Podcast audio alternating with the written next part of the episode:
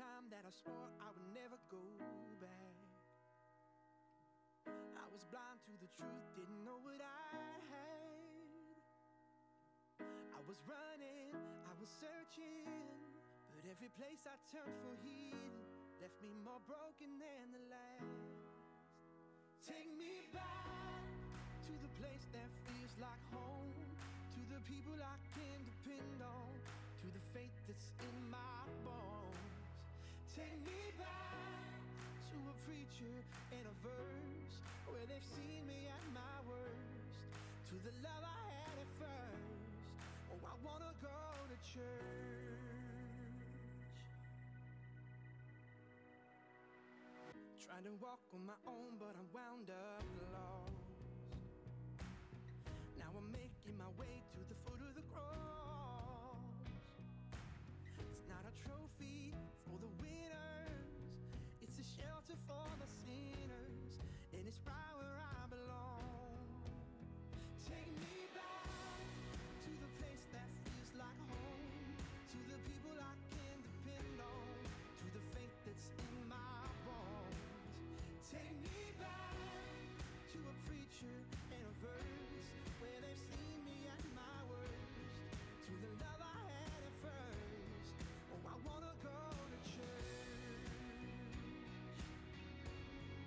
I wanna go to church. Oh, more than an obligation, it's our foundation.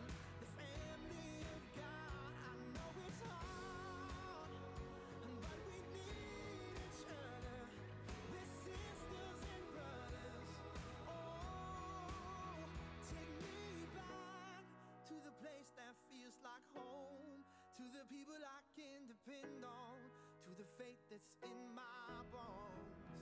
Take me back to a preacher and a verse where they've seen me at my worst, to the love I had at first. Oh, I wanna go to church. Yeah, I wanna go to church.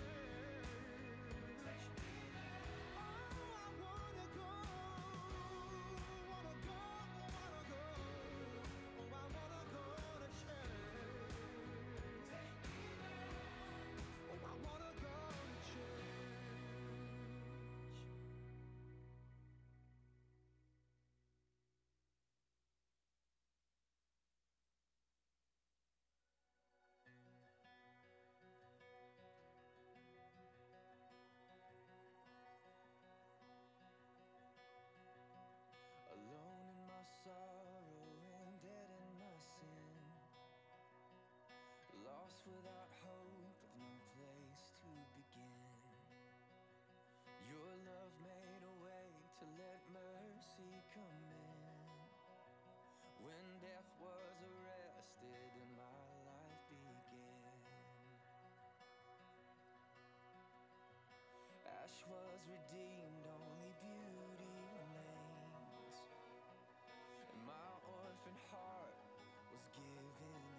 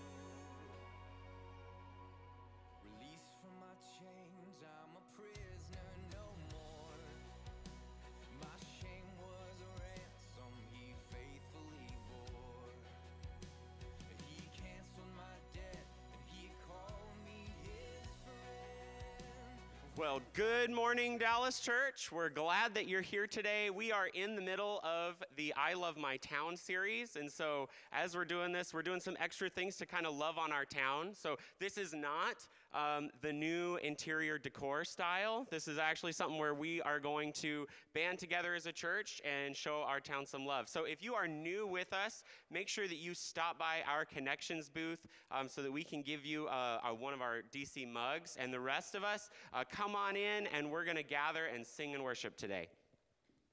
Keep talking. I'm not ready. Okay, you guys ready for a Bible joke? All right. This is one that I wrote myself, um, and the youth group tells me it is out of style, and so maybe some of you are going to get it, okay? But um, uh, so here, here we go with this. All right. Which Bible character was the most on fleek? Aminadab.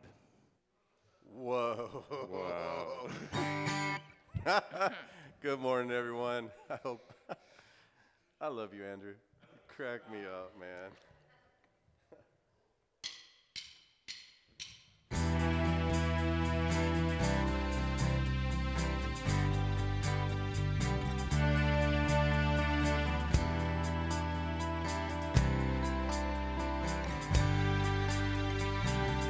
Nothing. Nothing can separate, even if I ran away, your love never fades.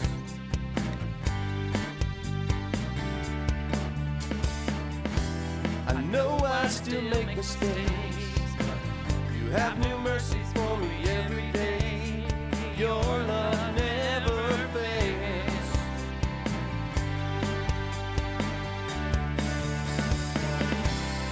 You stayed the same through the ages.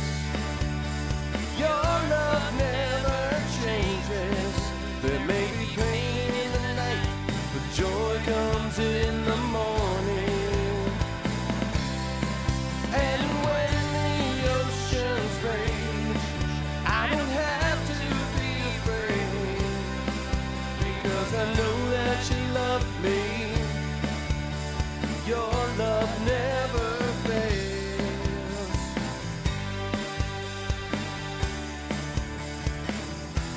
The wind's strong, the water's deep. I'm not alone here in these open seas. Your love never fails.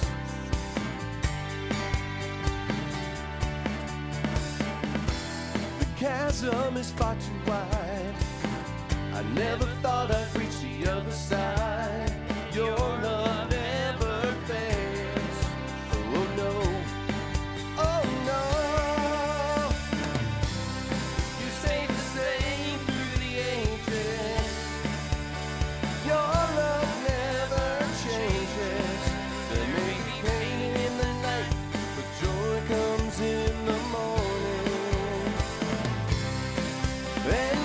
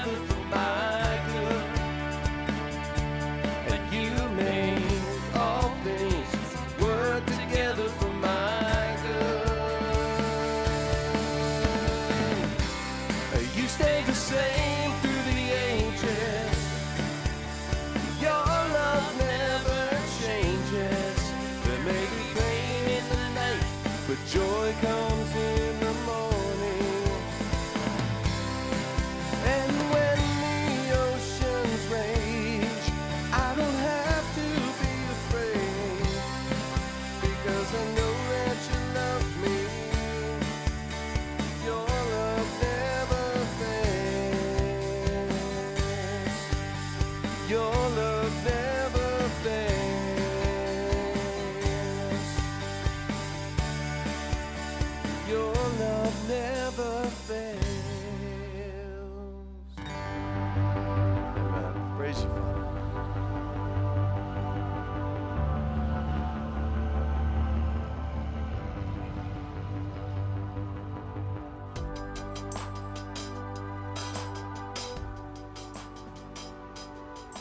Ah, your love never fails. We uh, love our town, right? I love my town. Well, today, you see the room is a little different. We're going to do some cool things uh, with some clothes sorting. This is uh, often what people donate uh, here in town, and uh, the Human Services and the Academy building, uh, oftentimes this is what they get, exactly like this, and they have to sort it, and oftentimes they ask for clean clothes, but oftentimes they don't get that. So it's, I think it's good for us as a church family to see that sometimes, you know, when you lose everything in a fire or something like that, this is what you you are kind of given. And so we get a chance to kind of help the city sort it a little bit so that when people come, they can go right to where the, the size they need. So pretty excited about that. We're going to do that today after first service today and then also after second service. But before we get there, remember, every week we have a big push, right? Every week we wanted to do something. And we can't do everything, but we can do something. And, uh, and last weekend, as many of you know, we, we had uh, over an abundance, a great amount of food. And I'm so impressed with you guys, because you, you didn't bring the beets, right? You brought meat. Like we were able to, the, I remember I, got, I, went, I went to the food bank on Friday morning, and uh, the guy that was there helping me out, I can't remember the guy's name, Eldon, I think, and he's like, man, you guys got the good stuff. That's what he said. We brought the good stuff, right? That's what we said. We're not bringing the seconds. We're going to bring the good stuff. So I'm so impressed. Give, give yourselves a hand. That was awesome. Wow. Super cool. Today we're doing sorting, and we're going to get to that. Uh, Andrew will talk more about that as we end. But I wanted to bring up a good friend of mine. Yeah, I just met her. Come on up. Well, we met each other before. But uh, yeah, this is uh, this is wonderful. She is here with uh, Bambinos.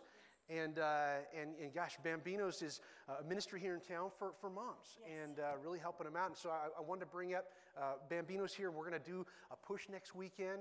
And so I wanted to turn it over to Belinda. Thank you. All right. Well, what a blessing it is to share with my brothers and sisters in Christ about Bambinos. Um, uh, when I heard I was invited to come, I got really, really excited, because we believe that we are here to support the church, to support the families in Polk County. We feel like we have a very unique um, position in that a lot of our mamas and dads who come in have been burned by church or have just been unchurched, um, and they come to us to get a need met, but then we hope we can funnel them to the right source. Um, so just to share a little bit about who we are, um, our mission statement is um, we're a nonprofit ministry that aims to reduce stress in the families in Polk County um, by meeting their needs. Um, and as we demonstrate the love of Christ, our hope is to bring them Um, to a place of understanding of who Christ is, so that um, the Lord can help rebuild their life with them, and then they can be productive members of our community. So that's who we are. Our name, Bambinos, um, is because Jesus was Jesu Bambino, and that means little child. And um, when the lady who started this beautiful organization, Beth, named us, Um, she said, you know, Jesus was born into poverty right away. He understood poverty, and he lived a poor life, and he said he had no place to lay his head. So he, um, he understood and identified and called us to love the poor, to love the fatherless and the widows, and that's what we're trying to do as a church body. Um, so we have lots of different ministry options, um, different things that we do. When Beth started us, she started with just doing diapers at James two Kitchen. She realized that government did not provide diapers. They do everything else, but they don't help with diapers. And she felt, that's our in. That's our in to get these people into us, and then we'll talk to them about the love of Christ. So she started just taking diaper orders in James two Kitchen and worked out of her garage. And then she was finally able to get a space, and then a bigger space, and now a bigger space yet. Um, and so we do diapers, wipes, formula. We are now doing an, a very active car seat program that started two years ago, where we're getting brand new car seats to families in need. We're making sure they meet a clinician who knows how to install it and teach them how so that their children are safe in those beautiful car seats. Um, we do sports scholarships. Um, and then our newest thing this last year that we're excited about is that we do baby showers for mamas that have left the drug scene and have therefore left all their friends and have lost all their support. So uh, we actually have three baby showers coming up this next month that I wanna make sure that you know about. November first, it's a Friday night at I think six or six thirty. Um, another one on Thursday night, November fourteenth, and then another one in December in the beginning. So we'll be posting on our Facebook page about that. We would love to have some of you ladies come. Um, it is our deep desire to help bridge the gap between um, being unchurched and hurt and wounded to getting back into a healthy church body. Um, that is our desire. Um, we want to help these mamas as much as we can for as long as we can, but it is our deep desire to get them into a healthy church body. Um, And sometimes it takes us months or years. Some, some mamas come every month, come in for their monthly diapers, and every week we, or every month we ask them, can we pray for you? How can we pray for you? And sometimes they shut us right down, but it's amazing to see those walls come down. Um, the longer they get to know who we are and know that we genuinely care about them and their babies, um, and we see them grow and we help them. We talk about potty training and everything else, so we build that relationship. And so um, if any of you lovely ladies would love to join us at a shower, we would love to have you. Um, but yeah, we, we do diapers, wipes, formula, car seats. Um, We just have so many needs, and we're just so thankful that the Lord is always pouring it in, and it is our desire to be a giant funnel. That's really it. The church knows that there's a need out there, but a lot of times they just don't know how to meet it, and we know these mamas, so we just funnel it to whoever needs it, and that's really our, our job. So thank you very, very much for having me today, um, and we're super, super excited um, to share to share the ministry with you. Thank you so much. Yeah.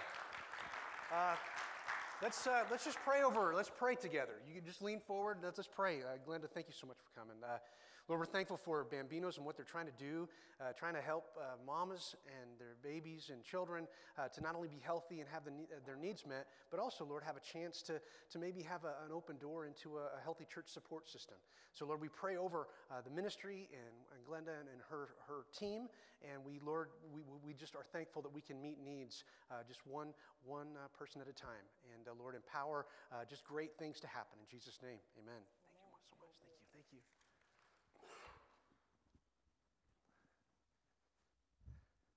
I was so excited, and I was kind of shaking in my seat a little bit. I, I couldn't wait for the announcement to happen. It, it, it was one of those moments in my life that I'll, I'll not forget, and really, it was a moment that I knew when, when that announcement was read that my life was going to go in a very different direction. And when the president of the college read my name, Benjamin David Bauman, I just felt this just sense of accomplishment. Benjamin David Bauman, and I got to come up, and the president of the college handed me my bachelor degree. And I remember just that feeling of kind of euphoria, fear, um, excitement, but I knew at that point now I needed to like start living my life. Living, doing the things that adults do. They have to eventually leave school and get a job. And I just remember how much everything changed after that announcement. And I realize it's just a, an announcement for a degree, but maybe you've had an experience like that where an announcement was made that was altering your life.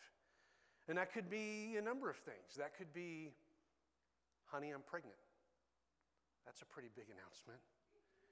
Um, we're, we're downsizing, and uh, you're going to need to look for a different job. That's a pretty game-changing announcement. Or, I now pronounce you, right? That was a game-changing moment. Think of how much things change with just something like an announcement.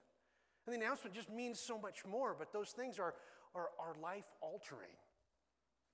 I don't know what it was for you. I mean, I think we love, love the announcements that are good news. That's the kind of announcements that we want. We don't want to know that announcement from the doctor that says it might be cancer. We don't like those announcements. We want the good announcements. But either way, those announcements are life-changing. And, and for me, I want us to be able to bring good announcements to our town. Today we are continuing in our series, I Love My Town. And, uh, and my hope is that when we say and announce, I love my town, it will mean something. So let's just try that this morning again. Let's hear it. I love my town. A little bit more. I love my town. One more time. I love my town. Words have power to them. They have weight to them. When we announce that, just like we did here, there's weight to those words. If we love our town, then what? How do we show love to our town? That's what this whole series has been. And uh, today we're going to be looking at how we can, in, in all of these ways that we've been talking about, bring Jesus to our town. That's really our, our, our ultimate hope. You see, we've talked about having a, you know, in week one, we talked about having a passion for our town. You know, that really, we're, we're planted here. God put us here for a reason, uh, for a season, whatever that is. And, and while we're in our town, God has planted us here to be about the good things and, and to bring, bring light and hope to our town for as long as he's got us here. That's what we talked about in week one. Last weekend, you know, we talked about the idea of changing our town, that there's positive changes that we can affect here in our town. And today we're talking about how we bring Jesus to our town. Let's, let's pause for a second and pray. Father, we come before you. You are so good. Your mercies are new every morning. Great is your faithfulness. Father, we hit the reset button today on the first day of the week as a church family. And Lord, we really do want to want to love our town. We want to love the people in our town because you love them. And Father, help us to, to find ways to build bridges so that we could even share the good news of Jesus, your son, with our town. Father, empower us for that good work. In Jesus' name, amen. Do you know the first person in Scripture to announce Jesus? To kind of introduce him to the world in a fullest sense? I mean, certainly we know we're coming up on Christmas, and we know that the first kind of people to hear some of the good news was these shepherds, right? They were hanging out, just doing the shepherd thing, and the angels kind of showed up and said, bam, there's going to be this awesome, you know, Son of God coming. And so we know that they got the first announcement, but the first person to actually introduce Jesus was in John chapter one. If you got your Bible, look at John chapter one. We're going to start in verse nineteen. First ever introduction in a public way to Jesus. Here we go. John one nineteen. Hopefully you found it by then. You got your device going. John one, starting with verse nineteen. And this is the testimony of John when the Jews sent priests and Levites from Jerusalem to ask him, who are you? He confessed and did not deny, but confessed, I am not the Christ. And they asked him, well, what then? Are you Elijah? He said, I am not. Are you the prophet? And he answered, no. So they said to him, who are you? We need to give an answer to those who sent us. What do you say about yourself? And he said, I am the voice of one crying out in the wilderness, make straight the way of the Lord, as the prophet Isaiah said. Now they had, they had been sent from the Pharisees. And they asked him, why then are you baptizing if you are neither the Christ nor Elijah nor the prophet? And John answered them, I baptize with water, but among you stands one you do not know, even he who comes after me, the strap of whose sandal I am not worthy to untie. And then these things took place in Bethany across the Jordan where John was baptizing. Verse twenty-nine, listen to this. The next day he saw Jesus coming toward him and said, behold, the Lamb of God who takes away the sin of the world. Interesting announcement, isn't it? John gets to introduce, and he probably could have said a number of things. You know, uh, we might have expected, here comes the, the, the king who's going to be able to walk on water someday, or here comes the, you know, here comes the guy that's going to tell you how to have a better family. Or how, No. The announcement was, behold, the Lamb of God who takes away the sin of the world. Not just of the Jewish people, the sin of the world. All in that first announcement. John got that awesome opportunity to introduce and say, this is the Lamb of God that's going to take away the sin of the world. What a statement. The sin of the world, even people I disagree with. The sin of the world. Jesus is going to come take care of that. Now, since that day, obviously, we wouldn't even be in this room if people quit talking about Jesus. From that day, the baton has passed from disciple to disciple. We keep passing the baton generation after generation, and we get to tell the good story. Here's Jesus, the Lamb of God who takes away the sin of the world. And we've told that story over and over. Every culture, every language, it's gone out. Doesn't matter the tribe, the color, doesn't matter. The, the, the, the good news of Jesus has gone from, from generation to generation. And I was thinking, uh, what's another good example of, of kind of announcing Jesus or, or, or bringing Jesus to a town? And then I'm like, that's a couple chapters later. And if you've still got your Bible, we have the longest recorded conversation in the Bible. And you know, it was between Jesus and a woman. In the first century, that was a bit scandalous. I mean, Jesus shouldn't even have been in that conversation. In fact, his disciples were kind of annoyed with him. But in John chapter four, if you're familiar with the story, we have what we call this, this, this well moment where Jesus pauses at a well. It's like noon, I think, you know, around lunchtime or whatever. We know that partially because, you know, the scriptures tell us about that time. But also his disciples, they go into town looking to score some food. They heard that maybe there was an In-N-Out burger. So they're heading in to get some food. And, uh, and so then we have this interaction with Jesus and, and this woman. And, and, and, and we also get the detail. It was in Samaria. Now, Samaria was a hot button for ancient Jews because they always felt like Samaritans were second rate. They were, those people were not even worthy of Assyria taken away or Babylon taken away back in, this is a long time ago, this is all history. But the, the Jewish people in and around Jerusalem really didn't have a lot of love for people in Samaria. Samaria was the capital of the northern tribes of Israel. This is all history. You don't have to know, you don't have to know all this. But, but Samaria was like the, the capital city, kind of like the rival to Jerusalem. And they even set up worship back in the day in Samaria. So the Jewish folks didn't really get along with their kind of distant cousins, those Samaritans. And so Jesus, basically, he decides to go that route. When most of his contemporaries would have avoided Samaria like the plague, Jesus, of course, he goes right, he wades right in. And he has this conversation with this woman. And again, it's, it's one of the longest conversations. I didn't realize that when I was first studying, but I realized, wow, this is the longest kind of interaction we get in Scripture. And Jesus does it with a woman, and she does a pretty extraordinary thing. Now, if you know the story, uh, Jesus is having this conversation with this woman.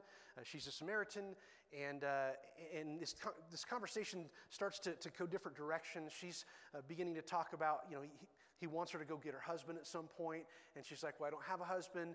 And he's like, no, actually, yeah, you're, you're living with someone who's not, you've had five or whatever it is. I mean, she's kind of had some rough stuff in her life. And we don't know all the story there, but he has this interaction with her, and he's talking to her. He doesn't, you know, excuse her sin. He doesn't, you know, uh, you know bash her at all. He has this open conversation with her. And, and at one point, you know, he's getting personal with her and talking about her husband, and and uh, and she starts talking about, well, you Jews worship in Jerusalem, and she's trying to change the subject and talk about other stuff. Um, but but Jesus doesn't get sidetracked. He's leaning in and having this conversation, looking her in the eye. I don't know when the last time maybe someone did that for her. Looking her in the eye, respecting her. And the, the amazing thing about this, and I'll let you read it. I'm not going to I'm not going to go into every detail of that story. It's, it's a powerful story. But again, realize this is one of the longest conversations in Scripture. So it's worth reading this week. John chapter four. But here's what here's the here's the big deal. She, as she interacted with Jesus, I mean, she's getting excited about this guy. There's something different about him. He knows stuff about her. In fact, you know, at some point, uh, she hightails it back to town because she's so excited. And she goes, you know, back into town. She's telling her friends, telling her neighbors, this guy told me everything I ever did. There's some phrase like that. Now, again, we, we don't have all that recorded there, but she's just saying, this guy, he's something else. This Jesus guy, he knows stuff he, he really has no way to know. And so she understood this isn't just some ordinary interaction. This isn't just some ordinary guy having this conversation. She goes back to town, and pretty soon, the entire town is coming out to talk about Jesus, to talk, to interact with Jesus. Like, the, the whole town, they heard what she said, and here's this, this, you know, it's noon. Most of the time, it's probably hot at that point. It's probably the reason she was even at the well. It's because she's not really well-liked among the other ladies in town, and so she has to come not in the morning. She's got to come, you know, middle of the day where it's hot, but that wouldn't be the, no, the normal time you'd get water. And uh, so she brings back the whole town. What do the disciples bring back? Lunch. They bring back lunch. She's brought the whole town. It's kind of interesting how that works, but she just told her story, and so this guy, he, let me tell you what he did for me. Doesn't like browbeat anybody, but, but she said, look at what this guy did for me, and, and people were compelled by that story. What a great evangelistic plan. Just telling her story, and people have to, they gotta, they gotta see this for themselves. Longest recorded conversation in the Bible, and it's with a woman, a Samaritan woman. And Jesus doesn't browbeat her about, well, you should have lived a better life. He doesn't give her all that. that. He, he could have, maybe, but he, he, he spoke to her heart and respected her. And it was a life changer. She goes back and brings the whole town. I mean, can you just imagine the disciples show up and they got their takeout bag, you know, and, they, and, they, and the whole town is following this gal that they're not even happy Jesus talked to. And here they come, and all they got to show for it is a bag of In-N-Out. That's, that's, what, that's what the effectiveness there was. You know what I'm saying? That's probably a good lesson. I'm, I'm guessing that Jesus talked about that often after that. Hey, you remember that time, you guys, when you were so concerned about lunch? You go into town, and then this lady comes back. She brings the whole town and, and, and wanted to meet me. I wonder if they had conversations about this. Look, I mean, it's, it's not like Jesus ignored the fact that this, this, this gal had some sinful patterns, patterns in her life. You know, she had some things, struggles. We don't know, again, all the details, but she had some struggles. And, and Jesus did confront that, you know. Talked about that, go get your husband. Obviously, that's Jesus saying, hey, you know, I don't have to point this out to you. You know you got some things in your life that are, that are not good. But he did it with so much love and respect uh, that she couldn't be helped, she couldn't help but be drawn in. And Jesus drew people, didn't repel people. Well, sometimes he repelled religious people, but that's another story for another time. But he, he attracted people because he respected them and he saw them and he, he, he cared enough to learn their story, right? Leaning in and learning someone's story. See, I don't think we need to go around dropping Bible grenades on people. You know, you know I don't think we ever want to use holiness as, a, as an excuse to hurt people. I don't think that's ever a choice we, we should, should be making. We've said this before. If you're following Jesus, you have no right to be a bigot. You have no right to be a racist. You have, no, you have zero right. At the cross, it's a level playing field. That's what the, the, the gospel is all about. Remember, John said, here's the Lamb of God that takes away the sin of only one race. Here's, here's the Lamb of God that takes away the sin of only Americans. Here's the Lamb of God that takes away the sin took care of it all. We don't need to drop Bible grenades on people. We need to drop some love on people. That's what this whole series has been about. I see some of you wearing the shirts. We don't want to use holiness to hurt people. You know, and, and the thing is, this gal, I'm sure, this life-changing experience that happened with Jesus, I mean, she had to confront some stuff in her life. But now, she's going to confront it because she, she's respected, and, and he looked her in the eye, and he showed her love. That's a motivator right there. not shame and guilt. She was loved. And then I think that interaction helped her to begin start dealing with her past. You know, they say, right, it's not, I, I didn't come up with this, but if you're, if you're not dealing with your past, you can't be free from it. You know, in many ways, that's what a good counselor can help you do, kind of unpack some things that maybe you've just never been able to get past. And, and, and in Christ, we can actually start to get past our past. This gal had this interaction, and she's finally able to confront these things. And she's not even ashamed anymore. She goes in to tell the whole town. And I'm sure any of them, if you ask them, could tell all kinds of stuff about her. You know, that's the beauty of a small town, right? I don't know. I don't know how many people were in the town, but she was able to actually start dealing with her past. The good news of Jesus. The good news means forgiveness of sin for everybody, the entire world. Jesus is forever the solution to the sin problem. Not religion, not our own righteousness, not, you know, how many good deeds we did or how well we can sort clothing. That's not what that's about. We don't earn that. Jesus alone. It means in him we can get past our past. In Christ we have hope now and the not yet. Jesus said, remember, I am the way, the truth, and the life. No one comes to the Father but through him. That's John fourteen six. We learn very quickly that all humanity has sinned. Romans three twenty-three.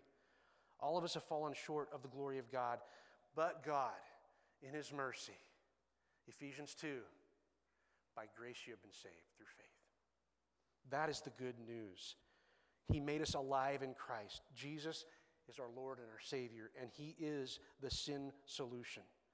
And salvation is available to anybody, anybody who would just say, yes, I want that. Jesus doesn't turn people away. He doesn't lock the door on people. And the great thing is, in Christ, we can revel in that. Forgiveness and hope. And it's like, we should be the happiest people on the planet.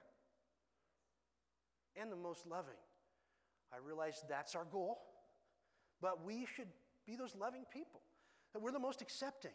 And I don't think that's have, I don't think the church has had a great run at that sometimes. You know, I, I lived in the South for a while. And in, in Tennessee, the joke was, you know, the most segregated day of the week is Sunday. And there you have, everybody's got their own pocket of, you know, different tribes and different, different, you know, races would have their own, you know, meetings. And, and that, that should, that should stir us a little bit. Maybe, maybe we're a little off, off track. Jesus came as a lamb for the sin of the world. And we get a chance to revel in the glory of being freed from sin. That Jesus took care of that for us. So our marching orders, our marching orders is to do whatever we can to let people know, know about that. It shouldn't be a secret. We shouldn't be keeping on that nugget. It should be something, hey, let me tell you my story. You know, that's usually what it starts with. Let me just tell you my story. I, uh, yeah, I was a screw up. I did this, right? You know, you know, maybe, maybe your story isn't like super dramatic. And I think sometimes people say, well, I don't want to tell my story about Jesus because it's not like I was strung out on drugs and I, whatever, you know, you fill in the blank. Like, that's a testimony. But even though people that have that testimony wish they didn't have that testimony because it hurt them. But your testimony can just be, you know, gosh, when I, when I started to realize that God loves me and, and he's got, you know, a plan for me, and it felt really good. It felt like I had hope, uh, you know. Your story may not be super dramatic, but it's your story. And you get to tell your story. We get to tell that in our circles of influence. And here's what is the most powerful thing about our story, your story, is that we don't just necessarily have to go on a street corner and, like, you know, again, browbeat people with this. There are people in your circle of influence already who may be far from the Lord. And you just get to tell your story. You don't have to beat them over the head. Remember, we don't use holiness to hurt people. We don't have to, to, to drop Bible truth bombs on people. We tell our story, and we introduce them to the hope that Jesus has for us. That, that's our marching orders. And our takeaway today is just one thing. It's just this. Build relationships and tell your story. That's it. People wonder, well, I'm not a Billy Graham. I'm not a, I'm not a preacher. I'm not, you know, one of these people that stands up on stage. You don't need to be. You're already in circles of influence where God can use you to tell your story. Build relationships, tell your story. You don't have to shock and awe people, right? You don't have to come up with this elaborate, you know, argument. You just tell your story. Just, just tell your story. Build relationships, tell your story. Look, I believe that when we're able to do that, this is where I trust the Holy Spirit. The Holy Spirit's already probably working on somebody, you know. You don't have to tell them they got struggles in their life. They are well aware. You just have to tell your story. And the Holy Spirit kind of does this sort of thing on them, and it may take a while. I've been praying for people in my life for years, that at some point the right set of circumstances would help them just soften up. Do you know any people in your life that just seem so hardened all the time? I mean, I, I have people that I pray for that just seem to be angry all the time. It's almost like they're happier when they're miserable. And I've been praying for them that God would just soften their heart. We don't have to do all the work. We just build relationships. We tell our story. The Holy Spirit does, and I, I don't, it's a mystery to me how he does his work, but he'll do it. And I've seen it. It's like unlocking years of dysfunction, and it, it might take a while, but that's a beautiful thing to watch how the Holy Spirit will do that.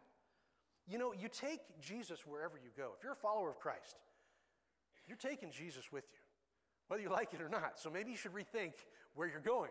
But you're taking him with you. So maybe that's, that may be what you needed today. I don't know. Maybe you're writing that down right now. I need to, where am I going? Uh, but we take Jesus with us. And so all we need to do is build relationships and tell your story. Not every relationship's going to end up in an opportunity, but those are building bridges. When we do good in our city, like we've been doing with I Love My Town, we're just, we're just building bridges. We're just building, we can't, we can't solve all the homeless problem. We can't solve all the addiction problems. We, we, we talked about that, right? We can't, we can't do it all, but we do something. And every time we do that, I think there's a little bit of a, of a, good, a, good, a goodwill gesture that builds credibility. And people are willing to hear our story when they see that we love them. So we, we build relationships, and we just tell our story and let the Holy Spirit do the work. I love what uh, Ephesians three uh, says. If you got your Bible, you can turn to this. But Ephesians three seventeen, um, and, and Paul's talking here, one of the big kind of church leaders of the first century. And he said, I ask him, that is the Lord, I ask him to strengthen you by, by his Spirit, not a brute strength, but a glorious inner strength, that Christ will live in you as you open the door and invite him in.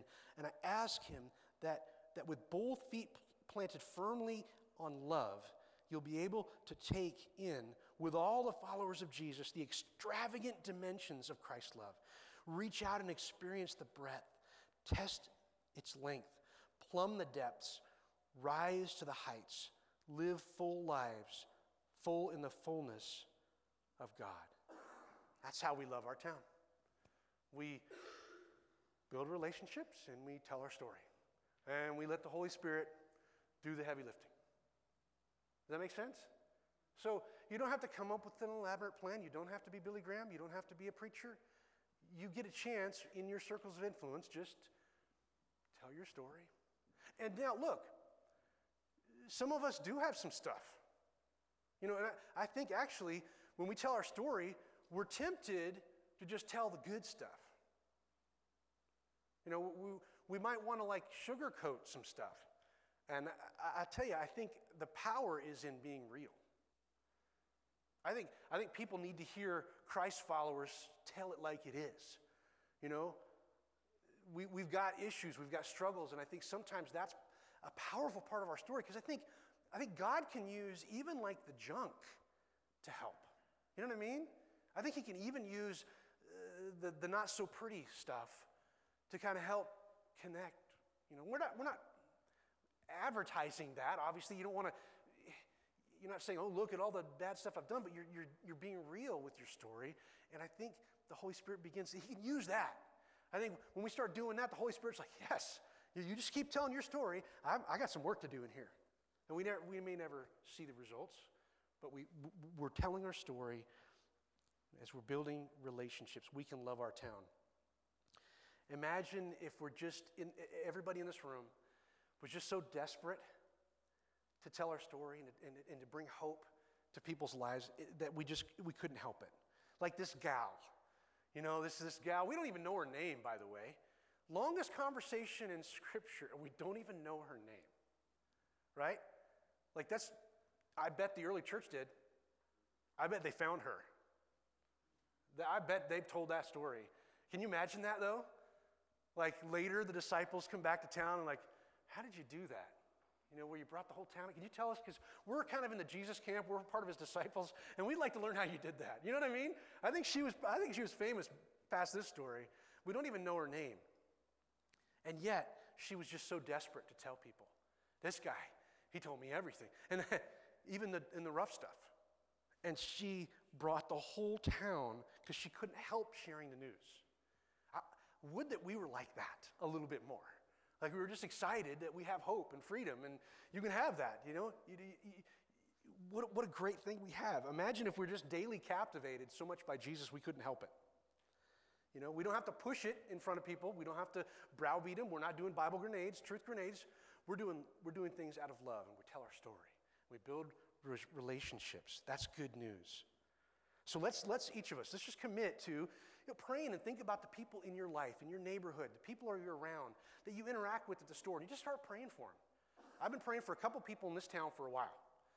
Well, one of them pumps my gas, and another one works at a restaurant, and I've known them for like eight years, and I'm praying. And I just I ask them, and I build relationships. I, I go do business in town. I mean, that's a way you can build relationships too. Wherever you're going shopping or whatever, uh, yeah, you're buying groceries, but there's a person that's doing that. You know, maybe there's someone at Grocery Outlet you're going to start talking to, you know, or just start praying for. You don't have to tell them, just praying for them. Ask God, who, who are those people in my circle of influence that I'm just building relationships with, and one day I'm, I'm just going to be able to share the good news with them. I'll tell my story. And let them decide. Let the Holy Spirit do the work. That is a beautiful thing. If we were also captivated by that, and that would flow f- naturally from us. Uh, in a few minutes, uh, we're going to shift gears, as we often do on Sunday morning. We, every time we gather, we uh, take uh, what we call communion or the Lord's Supper, and we remind ourselves of all the great love shown to us by taking care of our sin through what Jesus did on the cross. So we're going to do that here in a minute. But uh, but today, again, the action item is... is we're going to be doing some clothing sorting. So I, I hope you can stick around for a bit after this service and help us out with that. Andrew will give us more information as we as we get there. But uh, if you heard anything this morning that's stirring your heart, please reach out to me, reach out to our, our church family through the Facebook. There's all kinds of ways to connect with us. But God may be stirring your heart on some of this. And in this whole series, God may be kind of laying something on your heart, something that our city needs, our town needs, the town that you're part of. A need that you've seen. Remember, sometimes if we keep driving by a need and we keep saying, oh, Lord, somebody should do something about that, well, it could just be you. That could be the thing. He's putting that there in front of us. God may be doing something like that. So lean in. Don't, don't ignore that. The Holy Spirit might be working on you uh, to affect change in a healthy way. Because we love our town. We want to have a passion for our town. We want to change our town. We want to bring Jesus to our town. Let's, uh, let's pause and, and pray. Uh, Father, we... come before you, and, and we thank you for uh, the love you showed to us. And Lord, help us to help us to love the people you love, and to love our town because you love our town. Uh, Lord, help us to to to have our hearts, uh, you know, softened for what you want to do in in the circles of influence that you placed us in. Father, help us to tell the greatest story, to tell our story, and that leads to the greatest story of what Christ did for us, your Son. Lord, help us to to be that announcer of good news. To make that announcement of, of great joy uh, in, the, in, the, in the relationships you've already put us in. Make us passionate and bold, ready to tell the good old story. In Christ's name we pray, amen. The next few minutes the band is going to play, and so I encourage you, if you're a follower of Christ, to come forward and take a little bit of the bread and dip it in the juice. It reminds us of his broken body, his blood that was shed for us. There's also places to extend your worship through giving, and it's like a small sacrifice, kind of in response to his great sacrifice. So I encourage you in the next few songs uh, to come forward and take communion and really do some business with the Lord. And if there's anything you need to ch- chat about today or you need prayer over, uh, I'll be standing over here.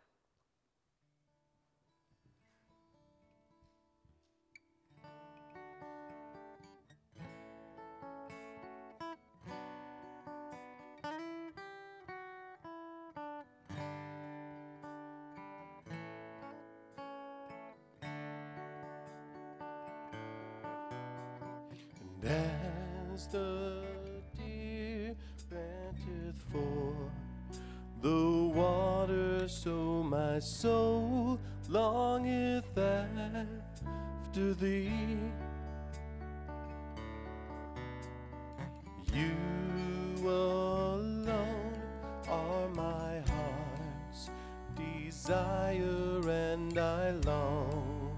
to worship Thee. You are Lord, are my strength, my shield. To You alone may my spirit yield. You alone are my heart's desire, and I long to worship Thee.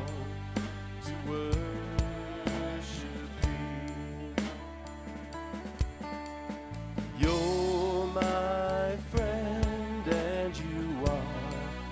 My brother, even though You are a king, I love You more than any other, so much more than anything. You alone are my strength, my spirit. You alone are my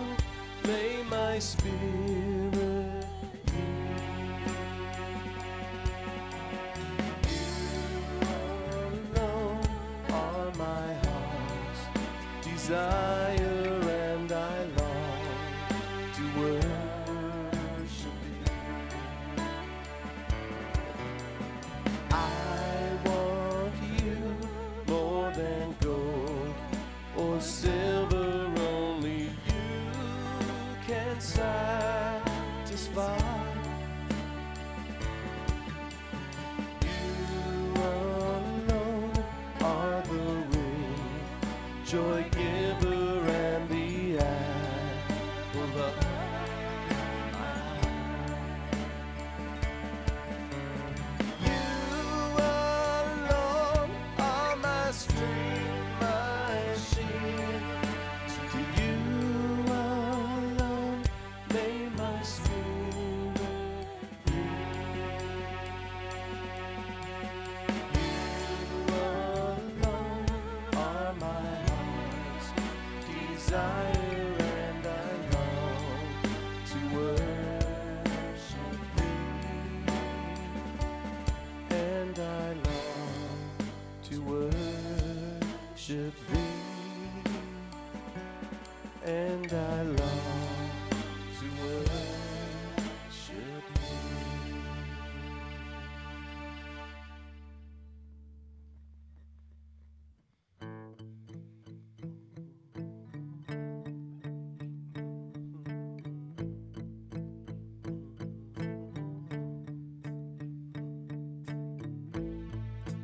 One day when heaven was filled with His praises, one day when sin was as black as could be, and Jesus came forth to be born of a virgin, He dwelt among men, my example is He. The Word became flesh and the light shined among us, His glory revealed. Living He loved me, dying He saved me, buried He carried far away, rising He justified, freely forever. One day He's coming, oh glorious day, oh glorious day. One day, one day they led Him up Calvary's mountain. One day they nailed Him to die on the tree. Suffering anguish, despised and rejected, bearing our sins, my Redeemer is He. The hands that healed nations stretched out on a tree. Took the nails from me, 'cause living He loved me, dying He saved me, buried He carried my sins far away, and rising rising, be justified freely forever. One day he's coming, oh glorious day, oh glorious day. Amen. And one day the grave could conceal him no longer. One day the stone rolled away from the door. Then he arose, over death he had conquered. Now is ascended, my Lord evermore. Death could not hold him, the grave could not keep him from rising again.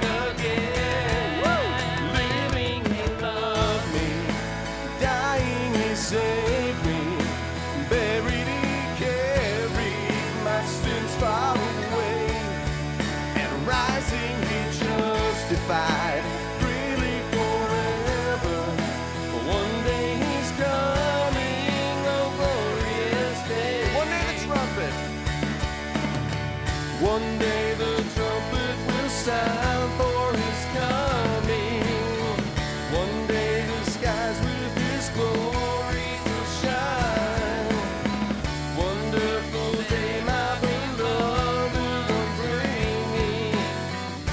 Savior Jesus is mine, 'cause living he loved me, dying he saved me, buried he carried my sins far away, rising he justified freely forever. One day he's come.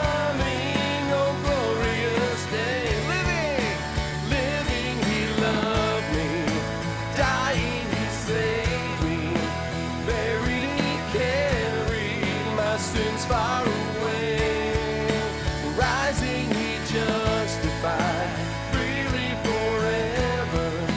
One day he's coming, oh glorious day, oh glorious day,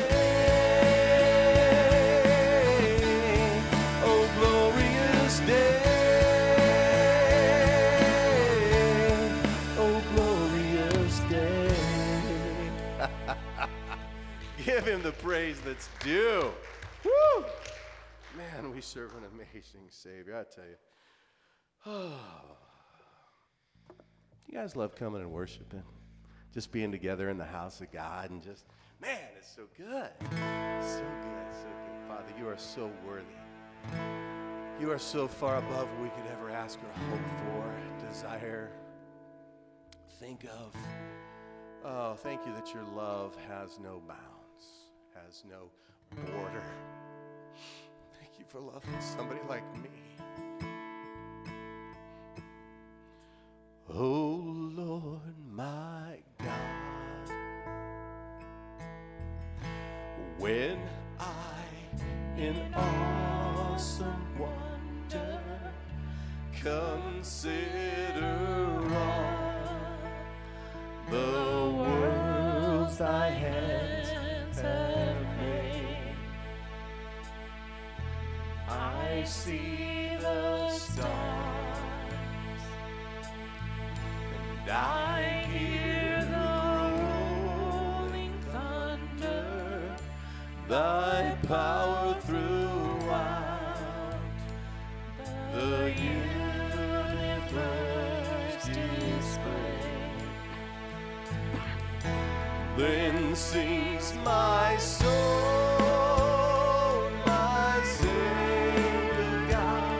to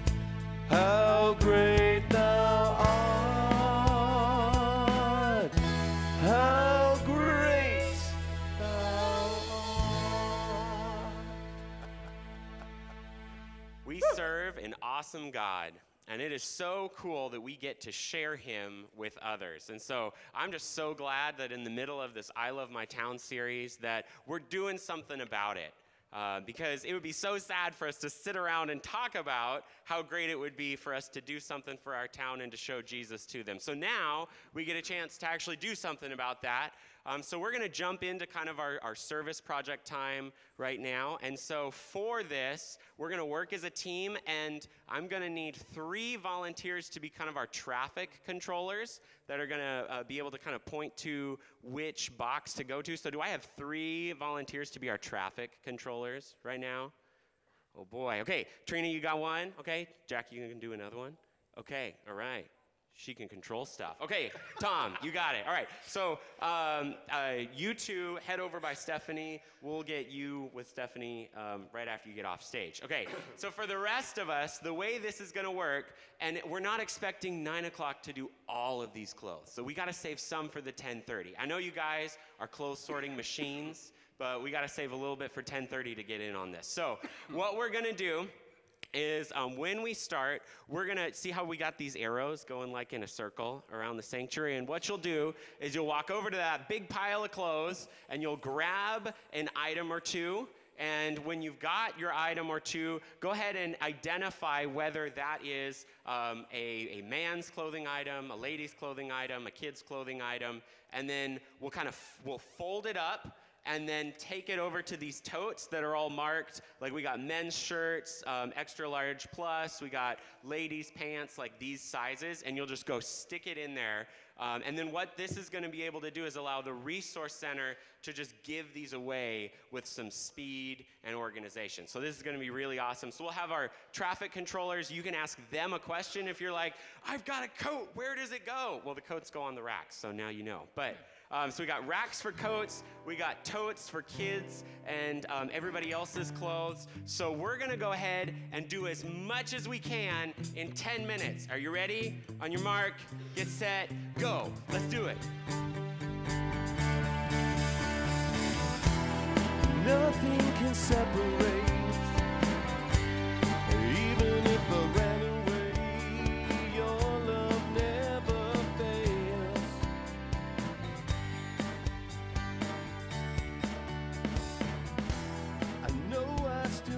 mistakes.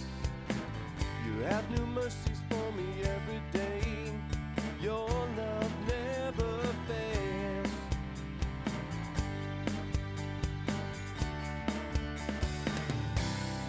You stay the same through the ages. Your love never changes. It may be plain in the night, but joy comes in the morning. And when the oceans fade, I don't have to be afraid, because I know that you love me. Your love never fails, no. The wind's strong, the water's deep. I'm not alone here in these open seas. Your love never fails.